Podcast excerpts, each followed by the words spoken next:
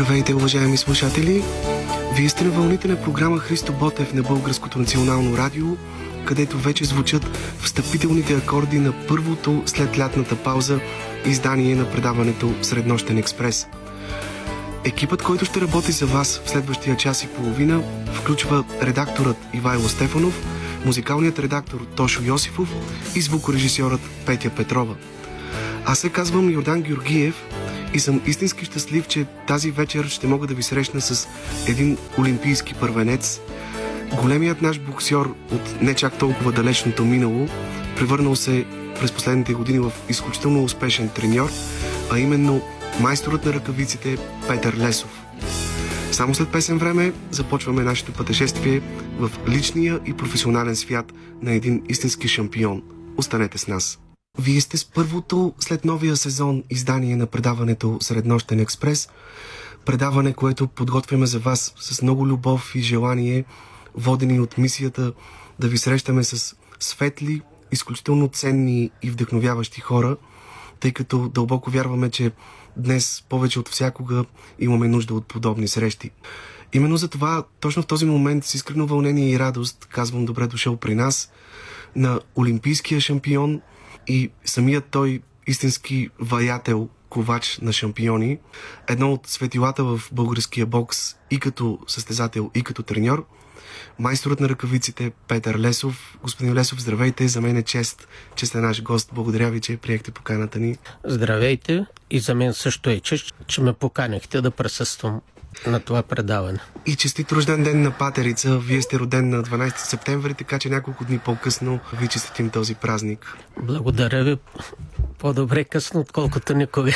Винаги се струва да си припомняме онези незабравими моменти от нашето минало, които обикновено трудно подлежат на описания, но които са ни карали да настръхнем, да усетим, че се носим няколко сантиметра над земята и най-вече да се почувстваме истински щастливи, че сме българи.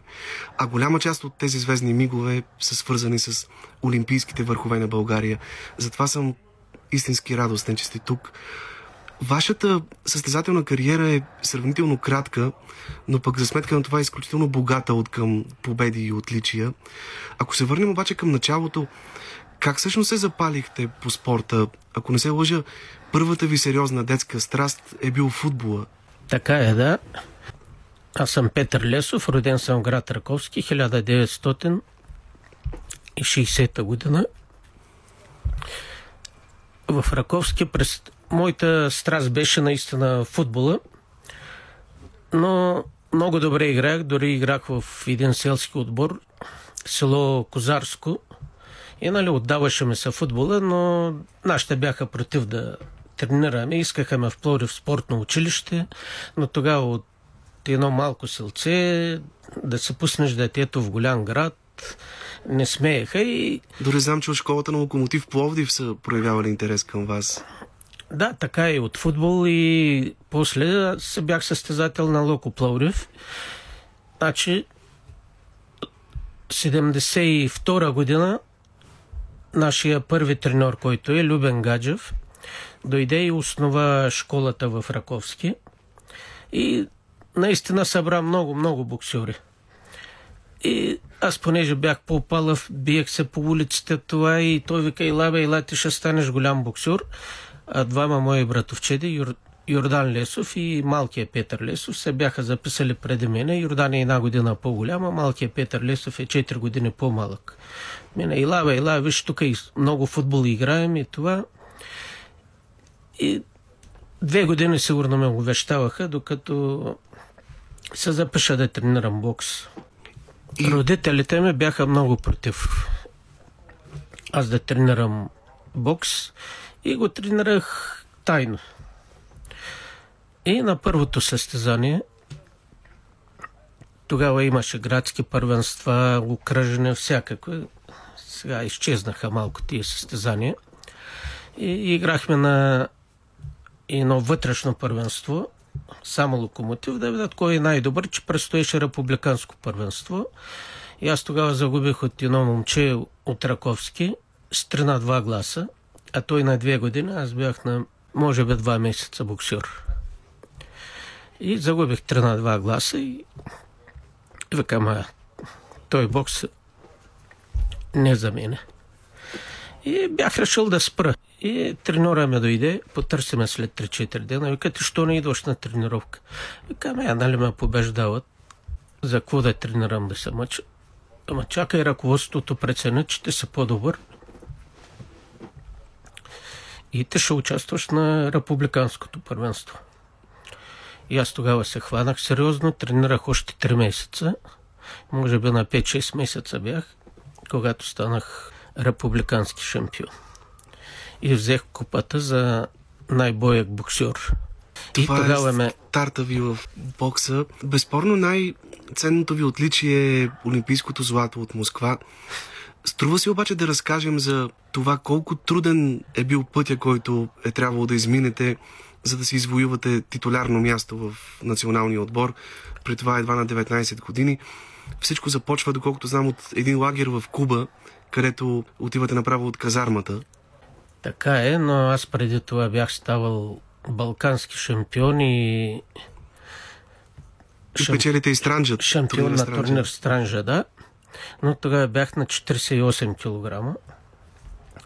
И като влязох в казармата, там повече режим, повече на едно място обучението и станах 58 кг. И не бях тренирал преди да вляза в казармата, може би 6 месеца. И то като не се тренира такова, качих тези килограми, отидохме в Куба на подготовка. ЦСК наистина ме бяха взели в казармата да игра, да участвам на 54 кг.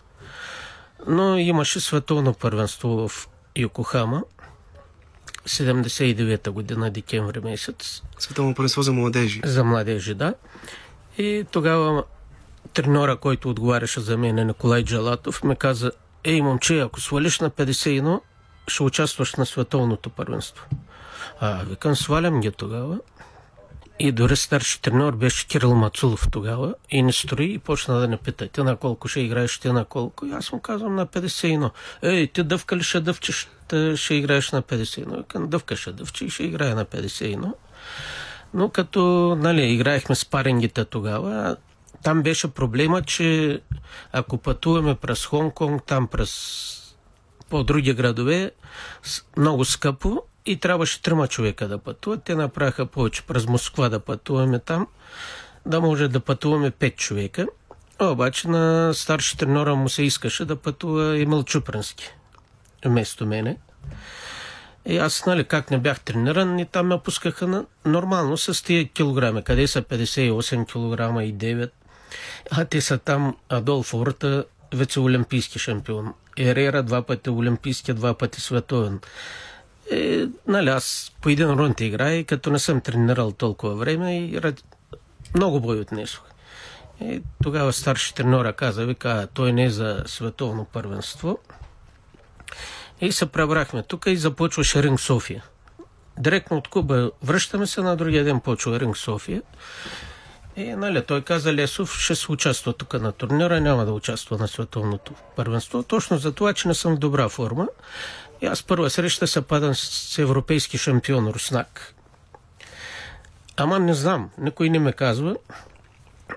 Бил 4 на един гласа, но не, той Рус...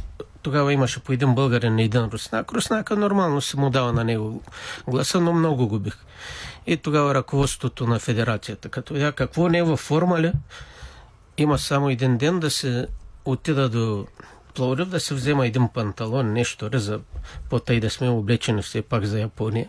И отидох се за бързо, върнах се и на другия ден заминахме за Япония. Защо и до днес твърдите, че много по-трудно ви е било, много по-тежки срещи сте имали на Световното за младежи в Йокохама, Япония през 79-та година, отколкото година по-късно на игрите в Москва? Еми, може би, че за първи път се качвам на голямо първенство да участвам. И второто е, докато свикна с килограмите да ги задържам, ми беше доста трудно, но тия противници, където бях играл с тях, един е, мисля, че два пъти европейския за юнош, Янош Варади, след това имам среща и на европейско първенство. Унгарец. Също да. И той се наложи веднага при мъжете. Нали, противниците ми бяха наистина много добри на световното първенство и много тежко изкарах. Дори с унгареца трета среща това, а той би две срещи с нокаут преди това. И се падам с него и първи рун го бия. Втори рун е тъй равностоен. Чак сега разбрах, че бил за мен, но треньора ми и се от трети рун зависи кой ще спечели. И до сега България не е имала световен шампион. Или се стяга и за първо място, или хич. До никъде. Е, викам, леле, крака не ме държат, това ще препанна направо. И, нали, не знам, те много хора знаят, ние сме от католически происход там. Той сега е момента да покажеш, че си католик. И ме дойде там отвътре някаква воля, някаква сила. И го победих. И даже все казвах, мисля, че 4 на един гласа го бих, даже не видяха, т.е. и него било 5 на 0, всичките ми срещи са 5 на 0, макар че, нали, доста тежки срещи изкарах.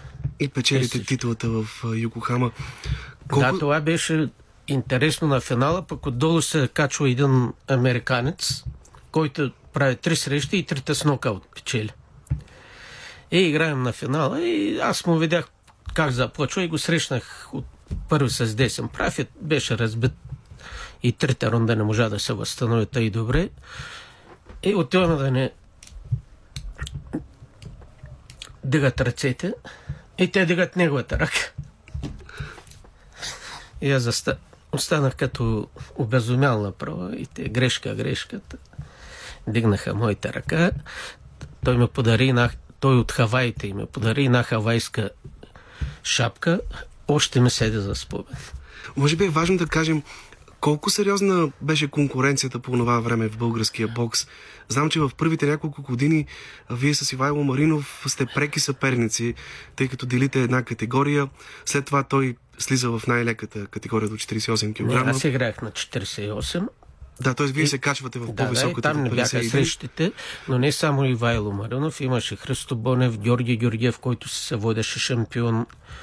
А, точно значи, така. Да. Дори с а, Динко Василев, доколкото сам до последния Василев, момент сте спорили да, и това кой ще, ще представя кажа. България в Москва. Значи, едно време, може би за това и бокса не беше много по-добър. Тук ние имахме по 5-6 човека равностойни в категория. Аде, с леко разминаване, но ние с Динко до последно спорехме кой ще замине. Една седмица, чак след това не казах. Аз дори заминах на Олимпиадата, нямах дрехи. Понеже може би е искал да ме стимулира тогава Мацуловика. Динко е си не гърди на тре... пред тебе, не такова. И аз се бях отчел тогава и бях, даже бях спрал да тренирам. И ние бяхме двамата състезатели на ЦСК. Аз станах световен шампион и вече аз се вода титуляра на 51 кг. Обаче на турнир Странжата Динко печели купа Странжата, три срещи и трите печели с нокаут. И тогава започна голямата битка с него. Много добър боксер. Дори и Палме Ранчев, който му е бил много години тренер, му каза Ей, не знам какъв себе можеш да биеш световни шампиони, той Лесов никога не можеш да го биеш. Тук има и още и... нещо интересно.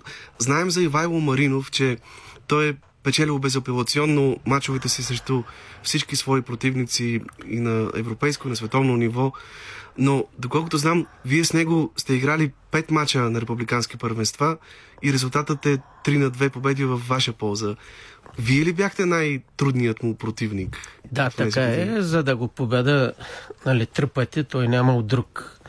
Така, има загуба, нали, от някой един такова, но три загуби от никой няма. Естествено, че аз съм убил трудния противник. И ние се бяхме големи приятели и аз до последния момент даже се чудях да се качвам на 51 кг, но и ми стана и много тежко и викам по-добре на 51 кг. Добре, ще продължим разговора с Петър Лесов вече конкретно за Олимпийските игри в Москва, само след една песен. Вие сте с предаването Среднощен експрес. Наш гост днес е големият български боксер Петър Лесов. Стигнахме и до първенството, което ви носи най-големият успех игрите през 1980 година. Какви спомени пазите от олимпийското си участие? Кой беше най-трудният момент за вас на московския ринг? Най-трудният момент беше заминаването, докато ме определят, че ще участвам на Олимпиадата. Нали, аз тук ме водеха десети в ранглистата. Мисля, че 8 или 7 бях. Но имах надежда, че мога да направя нещо, да взема медал, понеже играх в Пълша с техния световен и европейски шампион, който мислеха, че той, той беше номер едно в ранглистата и че той ще стане олимпийски шампион. Аз го победих в Пълша. Хенрик Средницки. Хенрик Средницки, лека му през. И от там идваше нали, силата, че мога да ги победа и всичките. Дори тия латиноамериканци хич не ги познавах. Първата среща, втората по-леко ги изкарах и третата бях подценил един мексикански боксер, единствения, който също бях победил, само с 4 на 1 гласа, другите ги побеждавам с 5 на 0 и финала с лекарска забрана. Дори отиваме, Средницки беше почнал да си пие вече водката след като загуби, а ние бяхме приятели. И той ме извика, вика, с кой ще играеш? Аз му с мексиканец. Ей, внимай, че е много добър. Вика, аз имам три срещи с него и три загуби. А викам, как ще имаш от той, пък аз не съм го гледал как играе. Гледам го в дрехите, един на буски, викам, а, той е, ще е лесен противник и като ме запука първи, първи рунд, го загубих. И хубаво, че аз имах и много въздух и издръжливост. И двата рунда си ги спечелих и спечелих с 4 на 1 гласа. Той ми беше най-труден противник. Аз, за съжаление, ми беше и контузия на дясната ръка. Дори мексиканците след мача тогава подават контестация. Да, подаваха. В тези години те имат много силно лоби в Световната федерация и първоначално журито, доколкото знам, уважава тяхната контестация, но няколко часа по-късно присъждат победата на вас. Да, така е. В... Събират се в 12 часа вечерта това става и пресъждат на него победата и в 2,5 или 3 ми връщат победата. И добре, че беше 4 на 1 гласа, а не 3 на 2. Те при, при 4 на 1 гласа дори нямат право да взимат решение. Единствено при 3 на 2 гласа беше тогава, но както и да е, аз дори не разбрах. Аз чак тук, може би една година след това разбрах и то от една книга на академик Жечев. На полуфинала побеждавате Хю Ръсел, представител на Ирландия, една страна, която по традиция ражда доста корави боксьори. Побеждавате с категоричното 5 на 0 и на финала се изправяте срещу представителя на домакините Виктор Мирошниченко, който пък преди това на четвърт финалите е победил споменати от вас поляк Хенрик Средницки, тогава световен и двукратен европейски шампион. Вие обаче отказвате Руснак още във втория рунд. Какво всъщност се случи тогава? Не, само това по-интересно да кажа. Вече като влязох в медалите и треньорите доволни. Браво, ти се свърши работата ти това и бяха задоволени от моя резултат. Те са смятали, че на 19 години и при първо участие на Олимпиада ще ви е трудно да постигнете нещо още по-сериозно. Така е, да. Но вие то... ги опровергавате. Така е, но той е ирландец Хюресел беше обратен гард. Аз благодарение на Йордан Лесов, който също много добър боксер, той загуби преди медалите на Олимпиадата. Той е обратен гард и никой не искаше да играе с него и сега аз играех с него и до там бях свикнал с обратен гард, че нямах проблеми с обратен гард. Е, към, слушайте сега, искам само да ме биете една инжекция за обезболяване, да мога да удрям из дясната ръка по-добре, защото срещу обратен гърд ти трябва здрава дясна ръка. И даже тогава, като преди да ме бият инжекции, тя съдържа там малко допинг, не знам точно какво беше. Затова трябва да се декларира. Пише се писмо, да, да, писаха писмо. Даже тогава не ме провериха, на финала ме провериха и се показано нали, в рамките на това, където го има. Аз го победих с 5 на 0 гласа и то с доста точки разлика беше. И, и след това, нали, на финала, Маршначенко, който, нали, много добър боксер, но той направи доста тежки срещи и беше целият разцепен. Аз бях сигурен, че няма да издържи. И докато нали, първи рун го направихме равностоен, може би, даже викат, че нали, там в резултата, че, че първи рунд бил за мене, те може би от силното желание да покажат каква сила са, бяха претоварени, преуморени, нещо в трети рунд хич не можеха да играят. И затова останаха само с един олимпийски шампион. Не знам ако беше продължила срещата, но мисля, че щях да го победа. Аз се поддържам връзка с него. Много хубаво момче. Останахме си приятели. С Хюресел също. 2003 ли беше световното или 2001 в Ирландия. И гледам един ме снима само мене. И викам, а той е пък какъв и що е? И слезам и той ми вика, питаме, знам ли кой съм аз. Викам, аз друг не познавам, освен Хюресел. Това, да. Тоест матча ви на финала завършва с... А... Лекарска забрана. Лекарска забрана поради отворена аркада на Мирошниченко във втория рунд. Да. Вие самият бяхте ли убеден за себе си, че ще станете шампион? Чувствахте ли се сигурен в а, силите и възможностите си имах, преди началото? Имах надежда, бях много трениран. Нали, знам, че играе с Руснак. Те тогава бяха Куба и Русия най-силните. Знаех, че битката няма да е лека, но имах някакъв усет, че мога да го победа. И дори преди, като тръгнах за финалната среща, Георги Райков, който не е между живите вече, се разхождаше с златния медал и вика, бе, ти нали отиваш да играеш финал? Викам, да. О, я, я ела да те натъркам с този медал. По борчески, как така, да хванеш да киш. Те, пожела... Суеверен човек ли сте? Вярвате ли в такива поличби, които са ви помогнали значи... да триумфирате с титлата? Вярвам. Толкова аз винаги се започвах. Бувам се първо единия чорап, след това тиеца. Всичко по, едно и същ, по един и същ начин и само с един екип.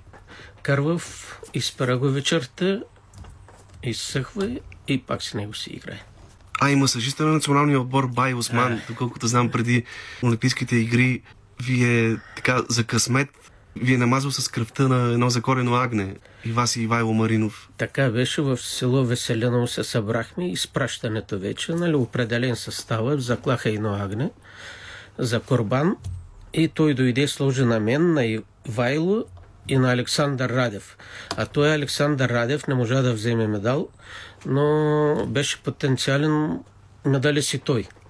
Но, да. Ивайло Маринов остава с бронзов медал да, да, заради рак контузия, която му с бронзов. Пречи да Александър Радев получи един случайен удар и получи нокаут, но може би щеше да стигне и той до, поне до бронзов медал. И точно на тримата не сложи отпечатък от кръв. Вика, вие тримата ще вземете медали.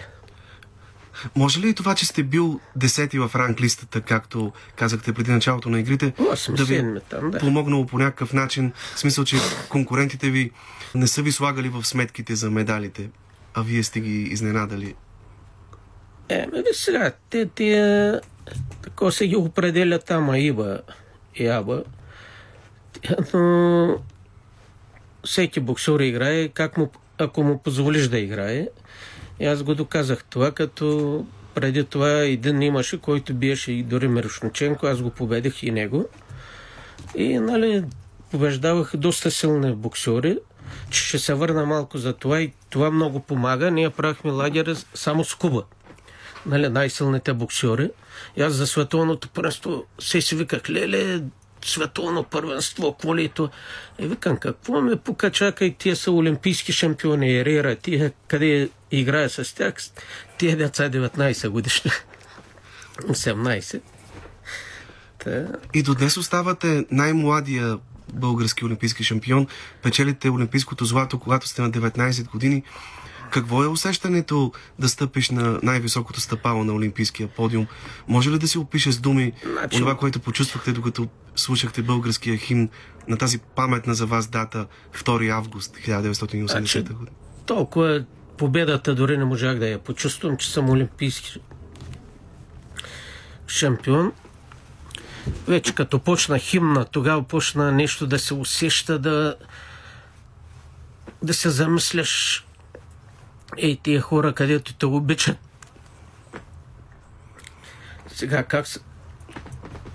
Как се, как че се в момента се вълнувате. Много, да. Връщайки се назад. Тия хора как се стъскали палци, как са се радвали на победата. И може би там вече след няколко дни, като се пребра, като почна посрещането, е те срещна уния, тогава вече усещаш, че си истинския шампион. Има едно правило в бокса, известно като правилото Лесов, свързано с аркадите, за които говорихме преди малко, и то е въведено след игрите в Москва. Разкажете какво точно представлява то? Точно докато не се случи втори път с мене, никой не го знаеше. Не знам и нашите треньори не го знаеха. Какво е решено и, и това всеки се очудваше, че нямаше кой да не каже за това. И нали, аз спечелих на Олимпиадата нали, лекарска забрана. И тук на Европейското първенство играем с Янош Варадик, споменатия, където участвах и на Световното първенство, играх с него. Той е много добър боксер. За съжаление, той имаше още от тогава доптер, голям доптер очила не виждаше добре. Дори на световното ми беше разцепил пак главата. Такова едва изкарах тогава целия бях кръв, ама нали, не ме спраха. Тогава може би не е било чак толкова за спиране, но тук нали, играем и като се случи това с мен, с удара на гонга. А при завършен рунд е по точки до момента. И аз не го... Тоест, когато се отвори аркада на даден боксер, той не губи автоматично мача, а ако е завършил поне един ако рунд... Ако е завършил рунда, да, печели по точки до момента. резултата по точки. И това на вас ви се случва на финала на Европейското първенство във Варна. То, точно така. И аз так му почнах да рета мъгъла там, що така стана. А той такъв удар беше, че на мен ме направи страшна аркада. Аз на мен от самата вежда му спуках главата. Представи си какъв удар е бил. Аз бях изгубил поглед всичко. Такова и отиваме към ъгъла и съобщава, че аз съм победител. Всъщност, интересното е, че докато големият наш борец в класическия стил Александър Томов, който е петкратен световен шампион, но така и не успява да спечели олимпийско злато, при вас пък се случва обратното. Вие сте олимпийски, двукратен европейски шампион от Тампере и Варна. Още два пъти печелите странджата след Москва. Носител сте на Световната купа, но така и не успявате да спечелите титлата на Световно първенство за мъже. Този трофей остава ваша незбъдната мечта. Кое ви попречи да се преборите и за тази липсваща ви титла на Световното първенство в Мюнхен през 1982 година? Значи, много ме попречи любовта към футбола. Аз като си идех в Раковски, имахме там все се хващаме с футболисти да играем футбол на почерпки на такива работи, но го играем жестоко. Имало е залог в тези да, срещи. Винаги, да. То не е толкова залога, колкото да покажем, че сме по-добри. И нещо, че футболистите, ама на малки вратички, по двама, по трима, се ги биехме. И той един е як като бизон, ритнаме, удариме в крака и може би 15 дена не можех да стъпвам на крак. Тогава имаше един трандафил, трандафилов. Той лекуваше с ток там такива болки. Не знам, с транзистори прекарваше ток. Ще те оправя, ще те оправя, но за съжаление нищо не можа да стане. И аз се бях отказал да участвам на световното първенство. Но тогава старши тренора вика, не, твърдо ще участваш. Ивайло Маринов и той почна. Ако не участва, Пешо и аз няма да участвам. И почнаха да стават скандали. И викам, айде ще участвам, ама нали не съм подготвен. И за първи път пих, може би витамини, не знам какво е било, пих хапчета. аз до сега прежил. От аз съм пил само за черния дроб, леорал и леповитан там. От тези едно време. Друго нищо не, не пи. Тогава изпих сигурно и наше по лекарство. Играя два рунда. Супер. Сядам да почувам, не мога да стана от стол. Изгубих и поглед и всичко. И съм тръгнал и обратен гард дори. И той ми направил нокдаун и спраха срещата тогава. Но а, пък, а ако не не бях друго... побеждавал всичките. Да, и И- американеца, който става Да, да, да, световен и- шампион и Мирошниченко, който е сребърен Да, медалист, и унгареца, който е за трети. съжаление. Ако не е друго, обаче с участието си сте помогнал на Ивайло Маринов, тъй като той става световен шампион в Мюнхен. и Това е първият български боксер, печелил световна титула. Значи тук много се говори едно време. Серафим с 15 тренировки отивал и ставал шампион. Ивайло, това не е истина. Заявявам го тук да знае българския народ. Като имаше тук републикански първенства и, и аз включително тренирахме съвсем леко. Но като дойдеше голямо първенство, се късахме. Много пъти с Ивайло Маринов сме оставали в залата по един час да тренираме. Той вика, бе, не виждам, той е десен прав. Аз му бия по 100 десен да правя защита. Викам, аз се изморявам, излезем, бягаме. И треньорите го знаеха. Това и винаги не оставяха. Сами да си се настройваме за тренировката, колко да я проведем, как да я проведем. Петър Лесов е гост в днешното издание на Среднощен експрес. Ще продължим разговора с него след още една песен. Вие сте с тази вечерното издание на предаването Среднощен експрес, в което ни гостува една от легендите в българския бокс Петър Лесов, олимпийски шампион от игрите в Москва през 1980 година в категория до 51 кг. Господин Лесов, Кои бяха най-силните ви оръжия като състезател? Вие сте се славили по-скоро като техничен, отколкото като силов боксер, с перфектно боксиране от далечно разстояние. Това ли ви помагаше в най-голяма степен в срещите ви? Значи много ме помагаше това, че много голямо чувство имах за дистанция. Кога да я скъса, кога да я отдалеча, да поставя противника в неудобно положение. И просто имах страшна бързина. Ражда ли се или се създава големия боксер? Какво е съотношението в процентите между труд и талант? Нещо, което много се говори. То се да говори големи успехи. много, но колкото да си тал- талантлив, ако си мързелив, никога не, няма да се получи работата. Много такива таланти се отидоха, където са били по-талантливи от нас, но заради мързел, заради такова, просто отпаднаха. Каква е цената, която сте платили в личен план, за да постигнете всички тези сериозни успехи? Колко големи лишения трябва да понесе един елитен спортист, за да сбъдне мечтите си? Значи, първото е, трябва да победиш килограмите. Аз много пъти, като си идех в, ида в Раковски, ние сме три села обединени в един град. Там всеки гледа кокошки, прасета, всякакъв вид животни.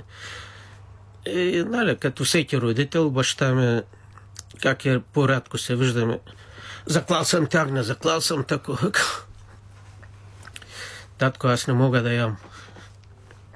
Трябва да паза килограми, умреш от тях. Това е едната голяма мъка. Другото е раз, разделя се от близки, за да постигнеш нещо.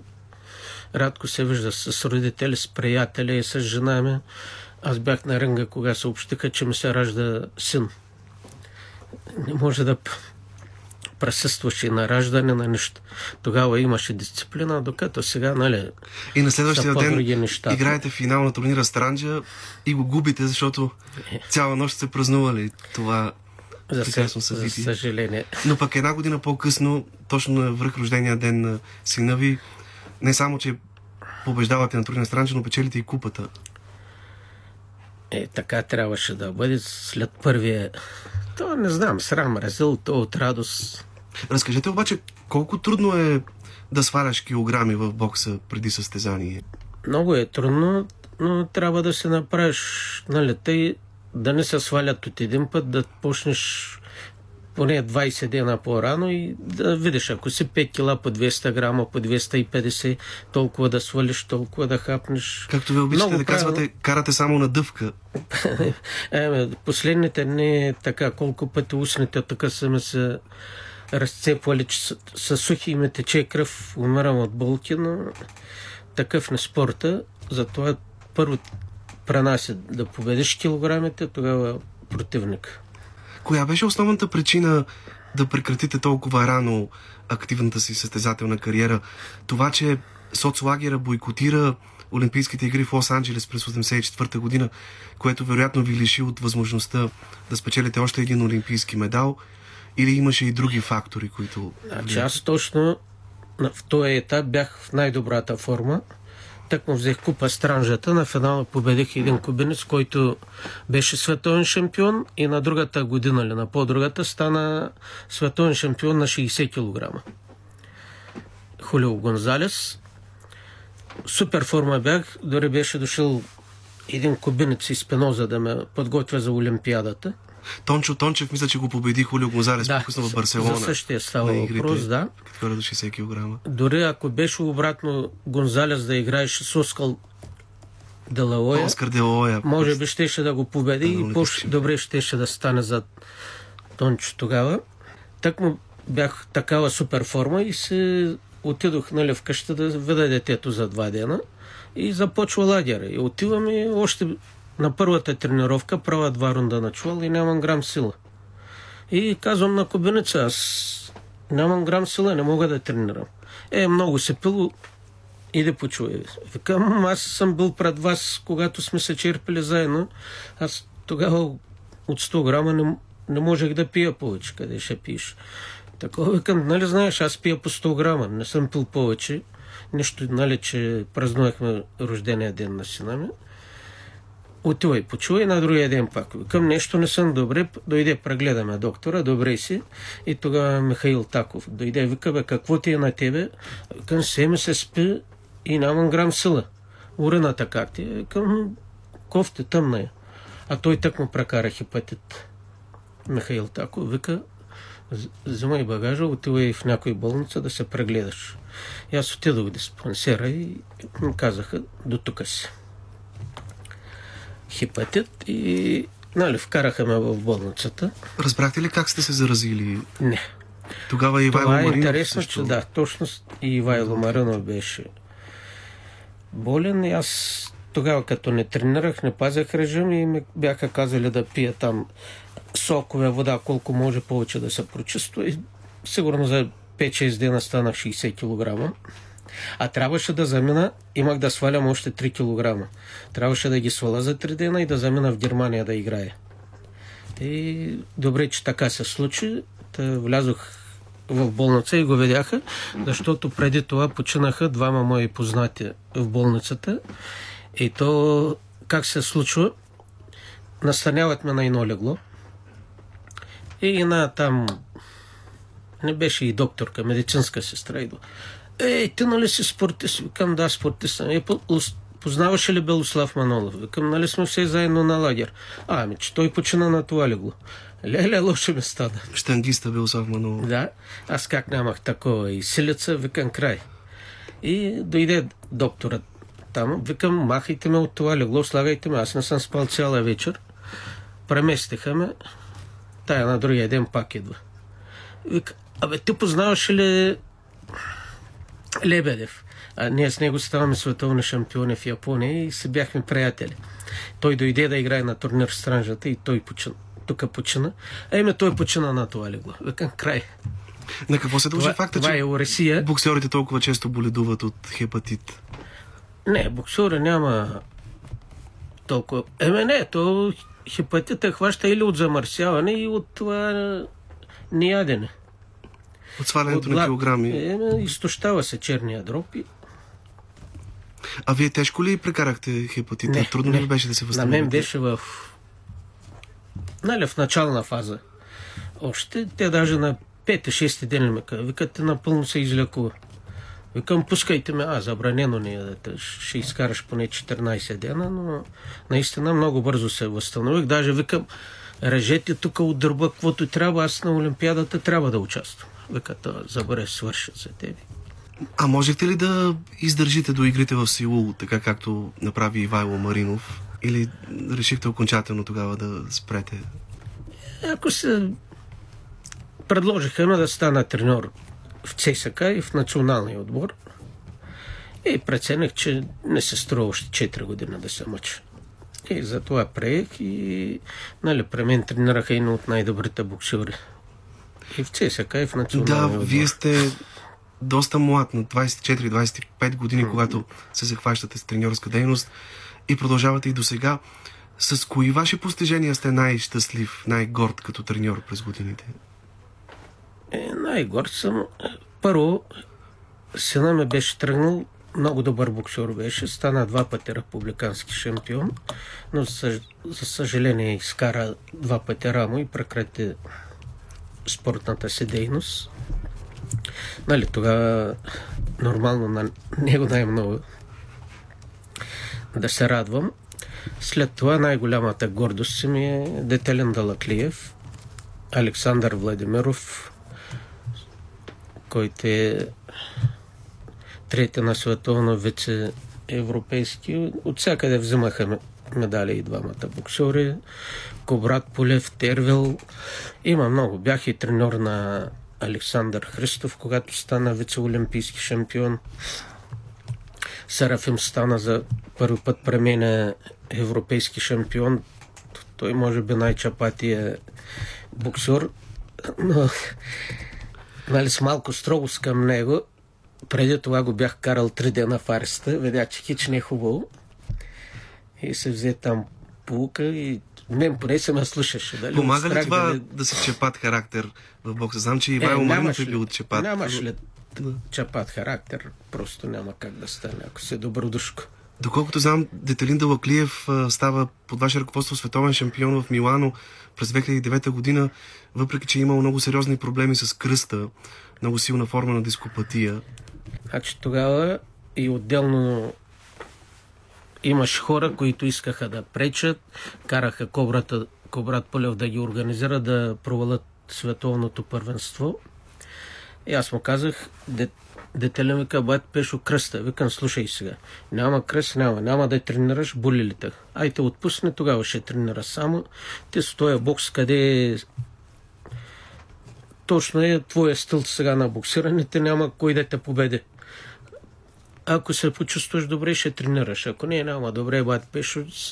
Той беше, това беше важно, че страшно много се разбирахме с него. И той два-три дена почува, два-три дена тренира и се гледахме да, да не се натоварва този кръст. Мъчехме там при Чавдарненов, навсякъде ходехме, но болките продължаваха. Отпуснат малко и пренатоварване. Веднага се появяваха, но той много мъжко момче, супер И всъщност в петте си мача на световното първенство той е дал само 6 точки на противниците си. Така общо. е, и то даже на финала Руснака му взе 4 точки. А и това интересно, ще играе вече за медала. Или на полуфинала. И той е същия кубинец и Спиноза. Идва и ме вика. Е, твой ще стане световен шампион. Викам, да, ама сега играем с Куба. А и той застана така. И, нали, ако Бенеца е вице-олимпийски шампион, той на него мисля, че и точка не му даде. Трябва ли според вас тренировките да бъдат близки до състезателните натоварвания? Нещо, което на времето и около штангистите се дискутираше като сериозен проблем, но пък именно това донесе изключително големи успехи на българския спорт. Е, не, те тренировките са по-тежки от самото състезание. Да, там винаги се вдигаха по-големи тежести. Така е. И- Т- т- Ако не се дигнат на състезанието, няма как да стане, защото те ги дигат, например, штангистите, те ги дигат тези килограми, когато са 5-6 килограма по-тежки. Те не ги дигат когато са в тези килограми състезателните. И нормално след това другата роля, където играе важната роля напрежението. При вас как е в бокса? Ами, Същата работа. Същата, но нали, ние си имаме етапи на подготовка, зависимо от състезанието. Правим първо базов лагер, изследванията, гледаме на кой трябва да се увеличи, на кой какво му трябва. Много важно да проследяваме противниците. преди имаше по-голямо проучване, записи събирахме се, гледахме. Аз точно това исках да ви питам.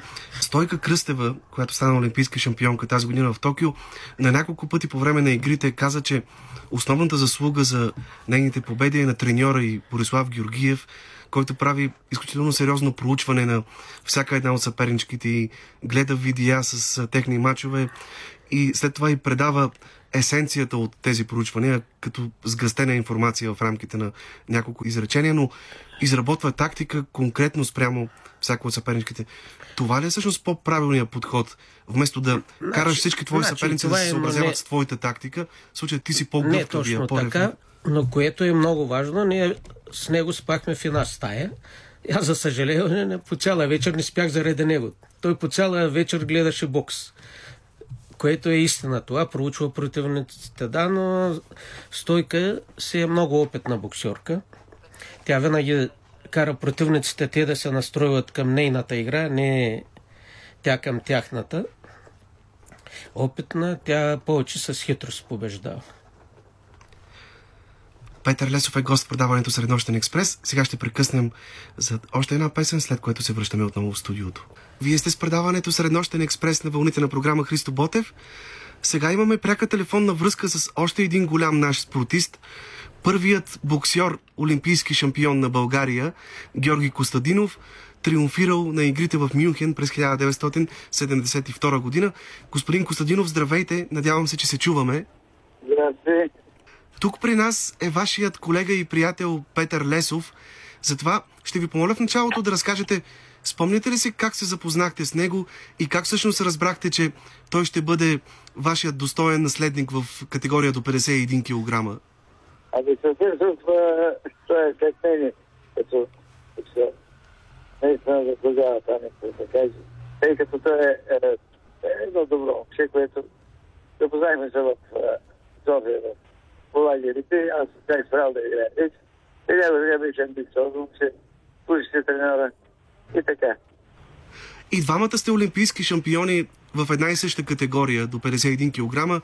Вие печелите титлата в Мюнхен 72-та, той 8 години по-късно в Москва. Кое правеше тази категория толкова силна българска в тези години? Еми, аз сега заложих камъка, който го е който беше за това и може би има, е, казват има душа. Някой така. Или тя не се вярвам и може би така е писано долу. И плюс това, значи, значи трябваше да се види, е, той е качествен боксер, не е само е, олимпийски шампион, той е треньор добър. Да, да, разбира се. Ще поговорим и сега в следващата минута с него за треньорската му дейност. Интересното е, че и вие, както и Петър Лесов, сте започнали най-напред да се занимавате с футбол. Тренирали сте да. няколко години в Бургас, в местния клуб Ботев. Как всъщност да. се приориентирахте към бокса? Ами, нещата станаха така, че а, като бокс че стана интересен, второто състезание викам, я да се прехвърля за бокс, защото, защото тук шампион става, нали, в халата, всичките, които бяха в това. И така. Доколкото знам, дори двете федерации са се карали и да, са спорили, да, всяка да, от тях да. искала да ви привлече към да, своя да, спорт. Така беше. Избрах боксение и не съм решил. Да. Има една много любопитна история, случила се в навечерието на игрите в Мюнхен, когато при вас на Белмекен идва Тодор Живков. Ще ви помоля да, да разкажете за нашите слушатели. Ами, сега, така той така момчета, колко семената на Олимпиада трябва да представи България, викат. И така и вика, има ли някой да, да каже, че там не зашем? Аз подигнах ръката отзади там. Видях, да. В кабинета и по едно време той не станаха. Сега много си малък, съм малък съм. Голям, голям е лоша принеса. И така стана, че като се върнах, ме позна. Така ела тук, ако раздаваш там някакви ордени, такива, на Република България, под лъкцета, такива и казва тук. И те браво, вика, изпълни задължение. Викам да. Така. Какво ви даваше самочувствието тогава и увереността, че ще се върнете с златен медал? А аз винаги съм бил така. Като отида на ще ги бия всички, така чувствието ми беше голямо. И без това, значи аз разбрах, че съм супер талант, колко защото нямам, аз нямам загуба в България от никой. Откато съм почнал по мъжки. Вие нямате загуба, доколкото знам, дори нито от кубинци, нито от руснаци, които по това време Да, са да, да, водещите сили в бокса. Ако ви върна близо 50 години назад към игрите в Мюнхен, кои са най-скъпите спомени, които изникват в съзнанието ви сега за Еми, Олимпиадата? Условия, това е била Олимпиадата. Това е нещо върховно. Значи, да се качиш горе на тази стълбичка, която е да си олимпийски шампион, значи си постигнал всичко, то е и в живота, и в спорта. Аз ви благодаря искрено за този разговор, господин Костадинов. За мен беше чест да разговарям с Да, благодаря. един олимпийски шампион. Благодаря ви още веднъж. Да, И да. До нови срещи. Георги Костадинов в ефира на предаването Среднощен експрес. А, Ние продължаваме разговор в студиото пък с а, Петър Лесов, неговият достоен наследник в категорията до 51 кг, който през последните няколко години се изявява изключително успешно и като треньор на нашата боксерка Станимира Петрова.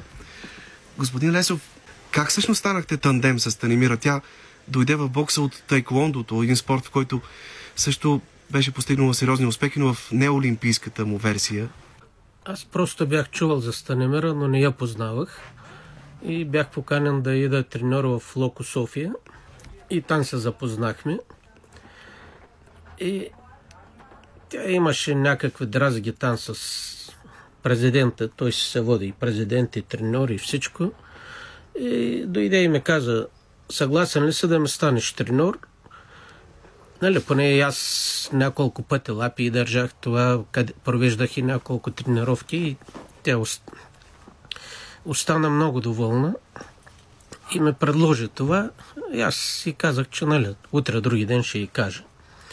И минаха два дена, виждах, че има супер качество, долу-горе като моята игра.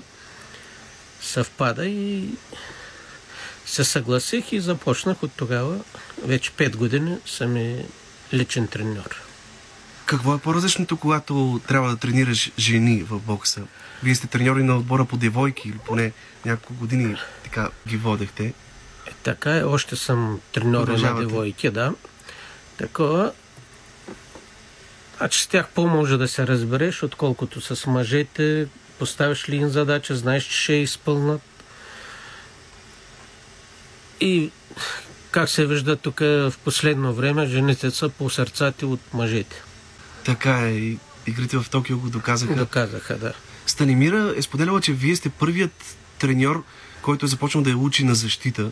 Мнозина си мислят, че може би истинското майсторство в бокса се състои в това да умееш да нанасяш непрекъснато удари, да умееш да удриш, но се оказва, че не по-малко важно е да се научиш да се отбраняваш, да се пазиш.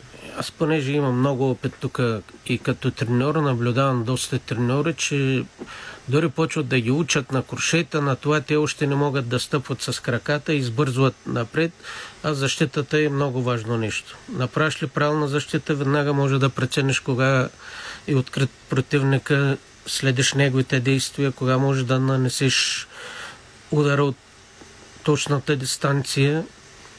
Защитата хич не е за подценяване. Тя казва и нещо друго много интересно, че вие сте я направил по-хитра като стил. Колко важно е да бъдеш хитър на ринга? Какво означава това? Еме, това е надхитрене. Значи това... Как да ви кажа? Не знам. Просто колко спаринга имам изиграни с нея. Вие се налага да играете спаринги с нея поради липса на достатъчно Много често, почти през ден. подготвени. Почти през ден и просто не знам и аз колко удари съм получил от нея. Но Започна ли тя Аз- да ви побеждава понякога Значи- с спаринги? Да, това се радвах, че ме беше кеф. От, от начало я биех и то лесно. Доста. Но тук вече от две години просто нямам шанс. Беше ли ощетена, според вас, Станимира Петрова на Олимпийските игри в Токио в матча и срещу колумбийката на осми на финалите? Ами аз го казах и след това гледах и мача За мен тя първи рун се го загуби и двата ги спечели. Би трябвало да спечели, да й дадат победата. Не знам поляка как ги веде и трите рунда, че ги губи. И то, за съжаление, че заради поляка губим срещата. Хайде, ако е Ю, Южна Америка, там някой, както и да е, но поляка, с поляците винаги сме били в добри отношения, просто не знам, що така се получи, но мисля, че беше ощетена и тя и по принцип малко по-трудно играе първи срещи. Мисля, че ако беше продължила нататък, може би щеше да стане и олимпийска шампионка. Да, тъй като там двама от съдиите дадоха победа за Станимира с 30 на 27 гласа, но пък останалите дадоха точно обратния Еми, резултат. Това човек може... Има ли съди винаги ще има такива работи. Значи човек може да се прави такава сметка пред тия резултати или не разбират, или има договорка. Какво липсва все още според вас на Станимира, за да постига успехи на Олимпийски игри? Тя е изключително бърза състезателка. По отношение на концентрацията ли има все още какво да в Концентрация и малко защита, да. Концентрация и още малко защита. Може ли и самия факт, че се боксира на Олимпийски игри, при нея да се оказва твърде висок психологически прак, който тя все още не може да преодолее? Не, тя беше готова за тая Олимпиада. Аз бях почти напълно убеден, че ще играем финал на Олимпиадата. Но, за съжаление, така се получи. Ще остане ли на ринга Станимира и до Олимпийските игри в Париж? Ще продължи ли да преследва Олимпийската си мечта с ваша помощ? Ще остане. Не, първият ден хич не искаше втори. Първи, втори ден хич не искаше дори да разговаря за това, но после седнахме на малко по-като се успокои. Благодарение на Стевка Костадинова, която я подкрепя. Лично и се обадя по телефона. И тя каза, е, дори Стевка Костадинова ме казва, че трябва да продължа. Ето, и тя вика, от първи път не можах да стана олимпийска, втори път и най-накрая станах. Сега е точно твоето време, това бяха думите. И на Стевка, че Париж е нейната олимпиада. Чухме и Георги Костадинов, който е доста скептичен за бъдещето на българския бокс. Виждате ли и вие, млади таланти, мисля, че бяхте споделили наскоро, че излиза едно ново поколение от младежите, които тренират при Борислав Бояджиев. Има ли боксери, които ви дават надежди, че могат да спечелят медали в Значи имаме години? това за сметка при жените къде го няма, при мъжете го има, отдолу да има подрастващо поколение, които са много добри. Ево, те не на всяко европейско първенство имаме по 3-4 европейски шампиона, които се представят много добре, вземат медали от световно и аз ги наблюдавам, ние заедно тренираме, върват много добре и аз мисля, че мъжкия бокс ще, по-нататък ще има успехи. Продължават ли да работят сериозно традиционните боксови центрове? Локомотив Пловдив, където вие сте израснали, Тракия, Черно море, Варна, градът, който е дал двама олимпийски шампиони на България.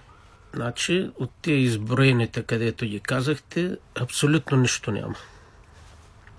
Значи сега нещо се превърна малко самата подготовка съвсем друго протича. Всеки гледа там да се плати найма на залата, ходят боксери, които се плащат и треньорите обръщат повече внимание на тях, отколкото на състезателите, къде играят по първенства и затова просто няма как да станат по-добри, да се възвърне на тия школи, къде бяха в Тракия, в Локото, в Сливен. Сега иденици от тук, от тук. Всъщност, къде се къса нишката? В селекцията, в подбора на кадри за детските школи или просто няма треньори? Какъв е проблемът Не, всъщност? то треньори има, но просто и самото поколение вече е такова. Гледат да седнат на компютъра, не се ходи на тренировки, идат. Дори аз имам един колега, вика, виж колко е талантливо, пали цигарата пред него. Вика, ако не ме разрешаваш да пуша, спирам да играе. И не можеш нищо да му кажеш, да не го загубиш. А, то продължава ли пък по този начин? Ще би на юноши и до там. Въпреки, че в същото време имаме доста добри зали на европейско ниво. Имаме, не до залите, просто до самото поколение и всичко. Улесниха им живота с тия компютри, с тия дискотеки, просто отпуснат живот и кой като може да се кара свободно, ще иде да по-лесно ще иде да се мъчи. Едно време ние беше ни това да идеш в чужбина, да купиш ни дънки тук, къде ги нямаше това радост, такова, макар че е нещо, но все пак е, той е с дънки, той е тук, нямаше. Сега всеки може да си иде в чужбина и това отпадна. По и какво... просто няма какво да ги мотивира тъй хората. Ако нямат, макар че ето има единици, които искат да стават, захващат се, тренират, да. но повечето. Едно време подбор за спортно училище. От 300 човека трябва да избереш, например, 10 човека. Сега идат на изпите двама човека. Не, не можеш да попълниш 5 човека бройка за спортно училище. А няма ли отдолу да идва? По какво се различават боевете на ринга днес в сравнение с вашето време? Много хора казват, че красотата от бокса като че ли си е отишла. Красотата, която беше запазена марка на боксери като вас, като Ивайло Маринов, като Георги Костадинов, боксери, които буквално сте танцували на ринга, превръщайки бокса в истинско изкуство. Да, така е. По наше време даваха точки там за техника, за защита, за, за много работи и просто правяха играта красива. След това ги обърнаха само на бой и като на футбол завършват едно на едно. Те се пребили кървави едно на едно, тогава го бяха превърнали в уличен бой, този бокс. Сега постепенно видяха, че не са така нещата, мъчат да възвръщат малко по малко Вярно ли, че техничния бокс? Днес почти винаги предварително се знае кой ще бъде победител в дадена среща и съответно кой ще стане шампион? Не, това не може да се предвиди, защото това е бокс, един случайен удар. На 75 кг в финал играха украинец срещу бразилец. И тук се повтаряше срещата, украинеца мачка от всякъде бразилеца и останаха, може би, една минута ли един случайен удар, нокаут и се замина. А всеки мислеше, че той е най-сигурният олимпийски шампион преди да почне Олимпиадата, но ето, това при нас не може тъй да се залага. Някой път не съвпадне играта една срещу друга. И накрая, какво ви е вдъхновявало най-силно през всички тези години и като състезател, а и да продължавате да се занимавате с бокс като треньор до днес? Това е много се кефа като победа и само за победа. Това ме е, че твърде много изисквам и все държа все да сме победители. Аз ви благодаря искрено за този разговор. Наш гост днес беше Петър Лесов, един роден победител. Това беше всичко от нас за днешното издание на Среднощен експрес. От мен и от името на екипа, подготвил това предаване в последния час и половина, ви пожелаваме лека нощ и много успешна седмица до следващата сряда. Now I can sing you the storyline And if you like my story, fine But ain't none of the glory mine See, my life was a lonely one And I was dear mama's only son With no idea what I'm gonna become And I didn't have long to know That you don't have to be grown to go